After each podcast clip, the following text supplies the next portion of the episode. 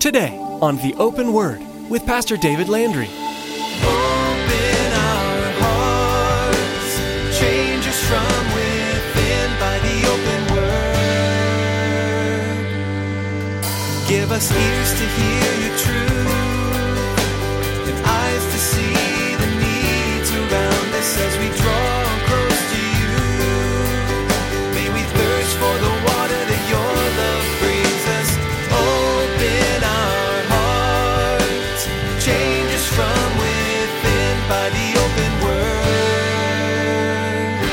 Smallest amount of light, guys, still penetrates that darkness. That's why you and I need to continue to be a light in this world, a reflection of Jesus Christ to a dark and dying world, a world that's getting darker and darker, I believe, in these last days. God Almighty, He's not a divided force. He's not some sort of force that carries both light and darkness. And John wanted to let the church know that God is not only the source of light, He Himself is light, and in His presence, there's absolutely no darkness at all. There is much darkness in our world. This is nothing new. Evil has existed since time began in the garden. Darkness exists when there is no light. And today, Pastor David reminds you how light drives away darkness. In fact, there is no darkness so great that even the smallest light cannot dispel it. John wrote to the believers that God is light. In Him, there is no darkness. He is holy, and evil cannot remain near Him. So, because of this fact, Pastor David issues a challenge to you as a child of God. You can't walk in darkness either. Now here's Pastor David in the book of 1 John chapter 1 as he begins his message, True Fellowship.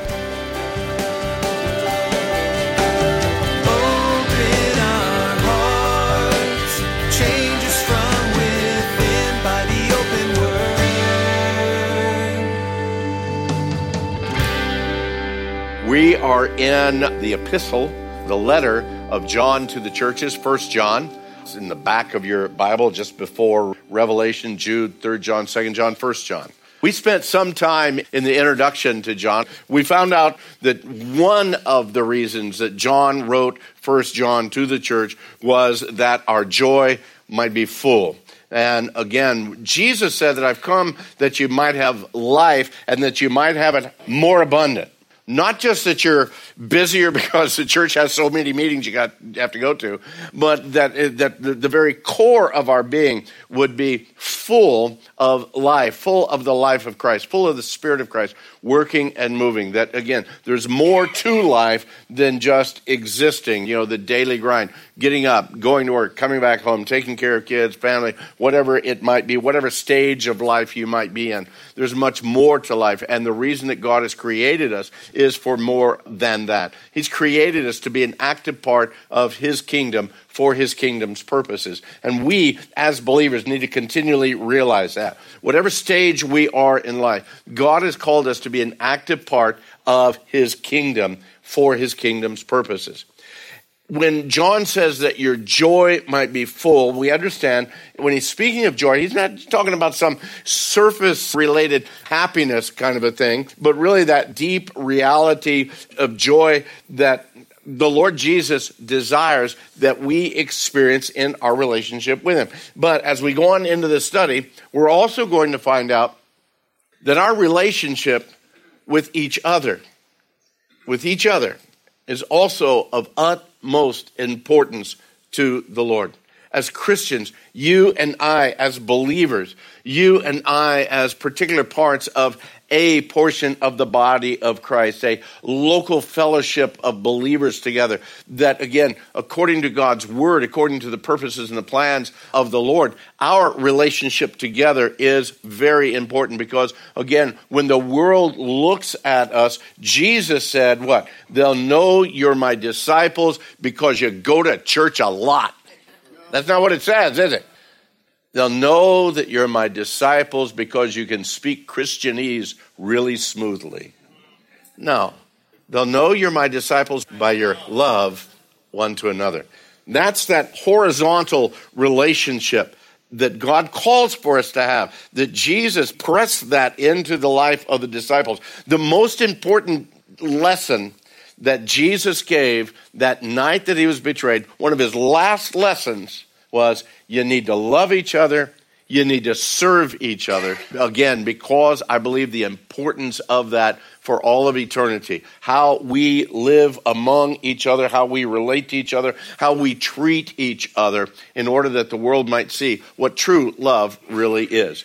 So as we get into that, John here, he's going to be writing a whole lot about that fellowship that we have together and about that love that we have as brethren. But before we get too far, I want to kind of back up again, get a running start. We didn't get very far, so we're only backing up 4 verses, and then we're going to get a running start to where we're at tonight. So go ahead. If you have your Bibles, let's look at chapter 1. Let's begin at verse 1. That which was from the beginning, which we have heard, which we have seen with our eyes, which we have looked upon and our hands have handled, concerning the word of life. The life was manifested, and we have seen, and we bear witness, we declare to you that eternal life which was with the Father and was manifested to us. That which we have seen and heard, we declare to you, that you also may have fellowship, and that's that horizontal relationship, that you might have fellowship with us, and surely our fellowship, now he speaks of the vertical relationship, our fellowship is with the Father and with his Son, Jesus Christ. He says, and these things we write to you that your joy may be full. Now I want to reemphasize the reality that what he's speaking about is when our vertical relationship is right, when our horizontal relationships are right, that's really and truly when our joy is made complete. That's when it's made full. And again, we see that John is speaking here. He's speaking of an experiential relationship. He's experienced it himself during those 3.5 years of walking with Christ. That which we have seen, that we've heard, that's what we declare to you. Now we're going to move on into verse 5-7, and we'll look at that. This is the message which we have heard from him, and we declare to you that God is light, and in him is no darkness at all. If we say that we have fellowship with him and walk in darkness, we lie and do not practice the truth. But if we walk in the light as he is in the light, we have fellowship with one another, and the blood of Jesus Christ, his Son, cleanses us from all sin. These are the things that John had heard personally from the Lord Jesus. He says, this is what we've heard from him. What he's about to tell us, again, it's not an exact quote of anything that we can go back to the Gospels and say, oh, that was in Matthew's Gospel or John's Gospel where Jesus spoke these things. We need to remember that it was John himself that told us at the very end of his Gospel record that there was a whole lot more to Jesus' ministry than what they were able to write down. He tells us in John 21, there are also many other things that Jesus did, which if they were written one by one, I suppose that even the world itself could not contain the books that would be written. A lot of things. But these things, John says, I've heard from the Lord himself, and this is what I declare to you. And one of the first things that he shares with us is that God is light, and in him is no darkness at all. Now, you'd think that'd be a no-brainer, that there'd be no darkness in God himself. But some have totally missed that point. Some in the past and some even currently today, they believe, they teach that God is the creator of both good and evil, that he is the one within himself, has both light and darkness. Even this whole idea, and you've seen the little Chinese symbol of the yin-yang coming together, opposing and yet complementary forces of both of good and evil. It's the Star Wars concept. You know, the force, it's the good force, the bad force, let the force be with you. And again, that's a Chinese mindset. That's not the reality of what we know of who God is. Light and darkness, this whole yin-yang thing, cupped inside of each other, each one of them having equal strength. Even in Chinese Taoism, the distinctions actually between good and bad, they say that's only a perception. It's not really real. So this perceived duality of yin-yang, good and evil, light and darkness, they're actually, according to Taoism, they're an indivisible whole, each one requiring the other one to exist. You have to have evil in order for good to exist. And yet, that's not what the Word of God shows us. The Word of God shows us that in reality, the God of the Bible, again, Jehovah, God Almighty, the great I am, He existed before all things, and He created all things. You say, well, Pastor, did He create evil? No. We find that evil and darkness exist only where and when there is a void in the active presence of God Almighty. Much in the same way that darkness only exists when there's no light.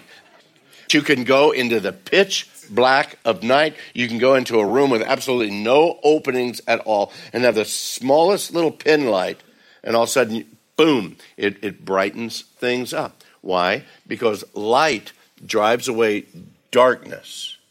Darkness does not drive away light. You understand that? It's when the sun rises in the morning that, again, darkness flees. That's just the way that God has designed it.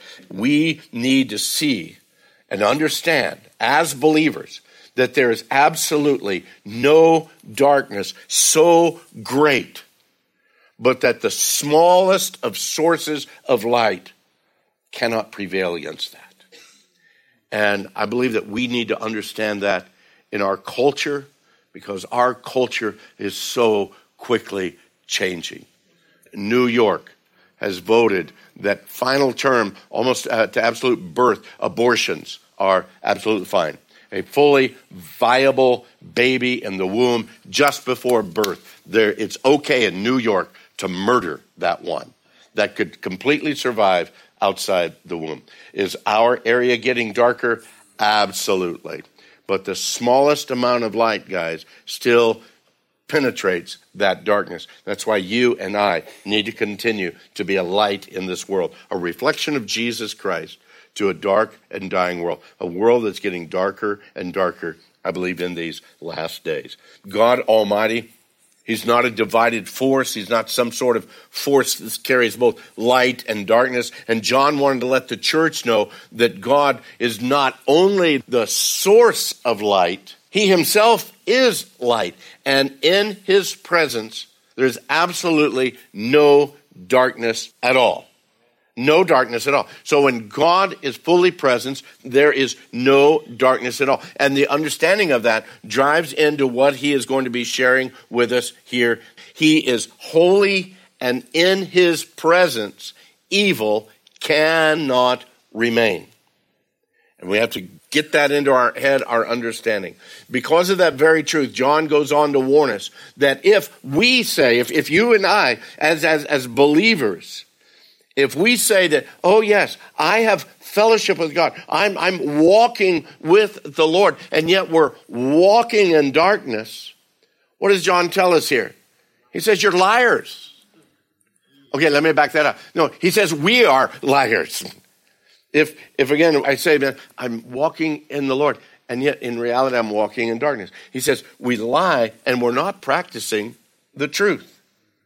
If we say that we have fellowship with the Lord, that we're walking in His presence, and yet our lives are filled with darkness, let's just call it what it is. If our lives are filled with sin, and John will bring that out a little bit later, this whole issue of sin in the life of the believers. John says that if that's the case in our lives, we're walking in a lie, and we're definitely not living in the truth. We'll get into that deeper end of chapter 1, and we get into the beginning of chapter 2, the case of, as a believer, how do we deal with sin, and can I, as a believer, sin? And I'm going to tell you right now, I'll give you kind of a prelude to, yes, you can. He has a cure for our sin. The fact is every time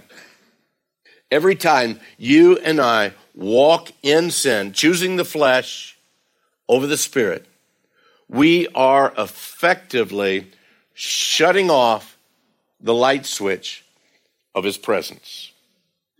Does that mean God leaves us? No. But the light of his glory, the fellowship of his presence, isn't going to be present when I'm walking in sin. When you and I choose the flesh, we're not walking in the Spirit. You cannot have both. That's why the Apostle Paul tells us in Romans chapter 8, for those who live according to the flesh, they set their minds on the things of the flesh, but those who live according to the Spirit, the things of the Spirit. Amen. For to be carnally minded is death. You say, Pastor, does that mean that I lose my salvation? No, but what it does mean that we are walking as dead men. There's no life flowing from us because the Spirit is not flowing from us. To be carnally minded is death, but to be spiritually minded is life and peace, because the carnal mind is at enmity against God, is what Paul says. For it is not subject to the law of God, nor indeed can be. When I'm in the flesh, and okay, it happens every once in a while. I'm not going to tell you how often or when, but it happens. I know I'm not doing the will of God. So I have to repent. I have to come back. I have to recognize, man, what I'm doing is I'm walking in the flesh here. I'm not walking in the power of the Spirit. I'm walking in either the logic of, and it doesn't have to be some crude, gross sin. It could just be the fact that, man, I'm going my own way, my own logic.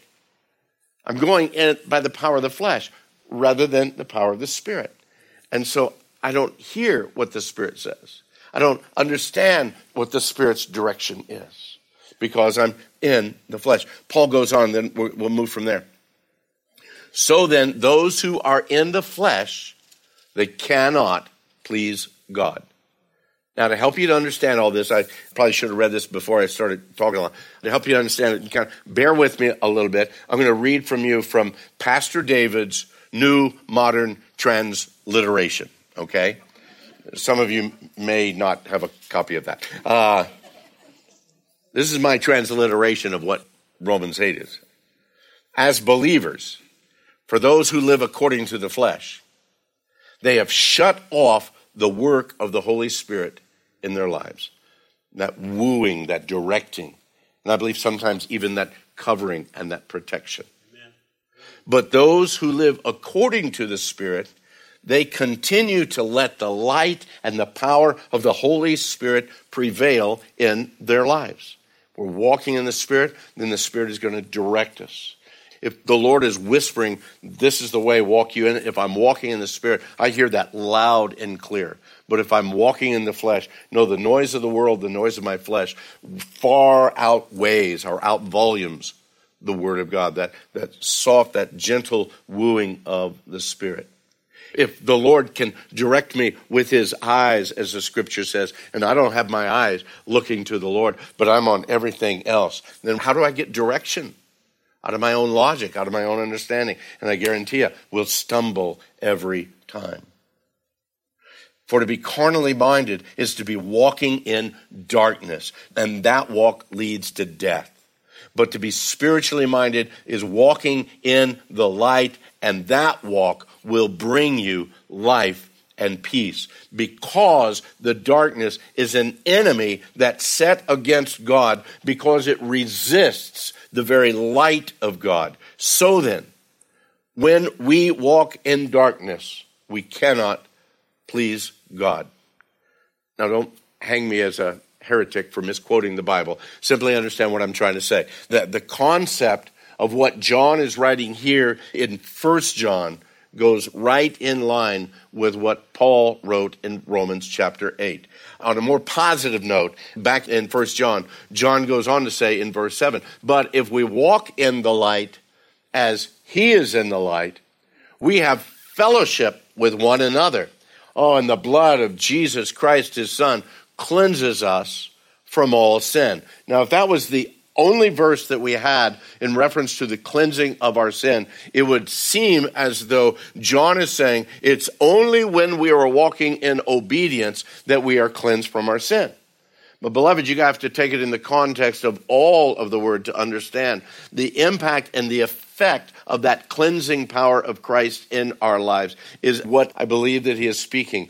that effect that allows us to be open, allows us to be able to clearly hear and to understand, that it's not having to go through the filth and the garbage of our lives or the world. When I'm walking in the light, not only do I have fellowship one with another here, but also we have fellowship with the Lord. And again, to walk in that light, it means that we are walking in obedience to the move and to the work of the Holy Spirit and to the plan and the precepts of God in His Word. To walk in the light means that we are walking in obedience. Is that clear enough for you? When we walk in obedience, that's when we walk in light. When we walk in disobedience, or we follow the flesh, that's when we're walking in darkness. When this happens, when we're walking in obedience, when we're walking in the light, you and I, as believers in Jesus Christ, we can then have fellowship, that koinonia, with one another. Not only with one another, but also with Christ, when we're walking that way. John uses that word fellowship, or the Greek word koinonia, but John uses that word fellowship or koinonia 4 different times in just these opening verses. In verse 3, he actually uses it twice. That which we've seen and we heard, we declare to you, that you also may have fellowship with us. Fellowship with us, koinonia with us. And our fellowship is with the Father and with His Son, Jesus Christ. That horizontal, that vertical relationship. Down in verse 6, if we say that we have fellowship with Him, that vertical relationship, and yet we're walking in darkness, we don't practice the truth. And then in verse 7, if we walk in the light as He is in the light, we have fellowship on the horizontal, and the blood of Jesus Christ, His Son, cleanses us from all sin. That deals with the vertical relationship. We looked at the meaning of that word fellowship. We looked at koinonia. It's much more than just the Wednesday night sharing a meal together. It's just much more than just going down to Colonel and getting a bucket of chicken and sitting out and having a picnic together. It's much, much more than that. It truly is the idea of living life together, getting involved in our lives together, so that we know each other's hurts, we know each other's victories, we can stand with each other, we can encourage each other, we can cry with each other, we can laugh with each other. Why? Because we have that kind of a relationship. Koinonia carries with it that understanding of community. Community was important to both the Greek and the Jew. Koinonia was the idea of sharing in or participation with. For the Greeks, koinonia was that supreme expression of friendship. Man, it's not just my friend, not just my buddy. No, we have koinonia together. We're just joined together, a great relationship. And again, that whole idea, that common union of life, we call communion when we come to this table of the Lord. That's koinonia. It's the same word. And I've spoken often about when we come to that communion time, we are in common union with believers, not only here as we sit, but with believers all around the world. But not only koinonia, John places a very huge emphasis on brotherly love. And as we go through this book, we're going to see this emphasis stated over and over and over again. Open our hearts, change us from within by the open word. We're so glad we could be with you today as we opened God's Word and dove deeply into its goodness and truth. If you missed any part of today's message in John's epistles, we encourage you to catch up on our website, theopenword.com. There you'll be able to browse our library of audio as well as learn more about the ministry of the Open Word. We'd love to hear from you too and find out how God's working in your life. Please give us a call at 520-836-9676. When you call, be sure to let us know how we can be praying for you. That number again is 520-836-9676. Is social media part of your routine? Come like our Facebook page and keep up to date with all that's happening at The Open Word and Calvary Chapel Casa Grande. You'll find a link at our website, theopenword.com. As our time comes to a close today, Pastor David has a quick word of encouragement to share with you. Oh yeah, thanks, Chris. Any time you spend in God's Word is valuable, and I'd like to encourage you to do it as often as possible. By diving deeper into Scripture and letting it saturate your heart and mind, you'll be ready to take on your day, as well as be prepared when the enemy attacks. If you're not sure where to start, you can begin by reading today's passage again, or simply begin with the Gospel of Mark, a short and simple reading. If your heart is open to the Holy Spirit's direction, you can't go wrong. Hey, thanks for tuning in today, and I hope you'll join me again next time on The Open Word.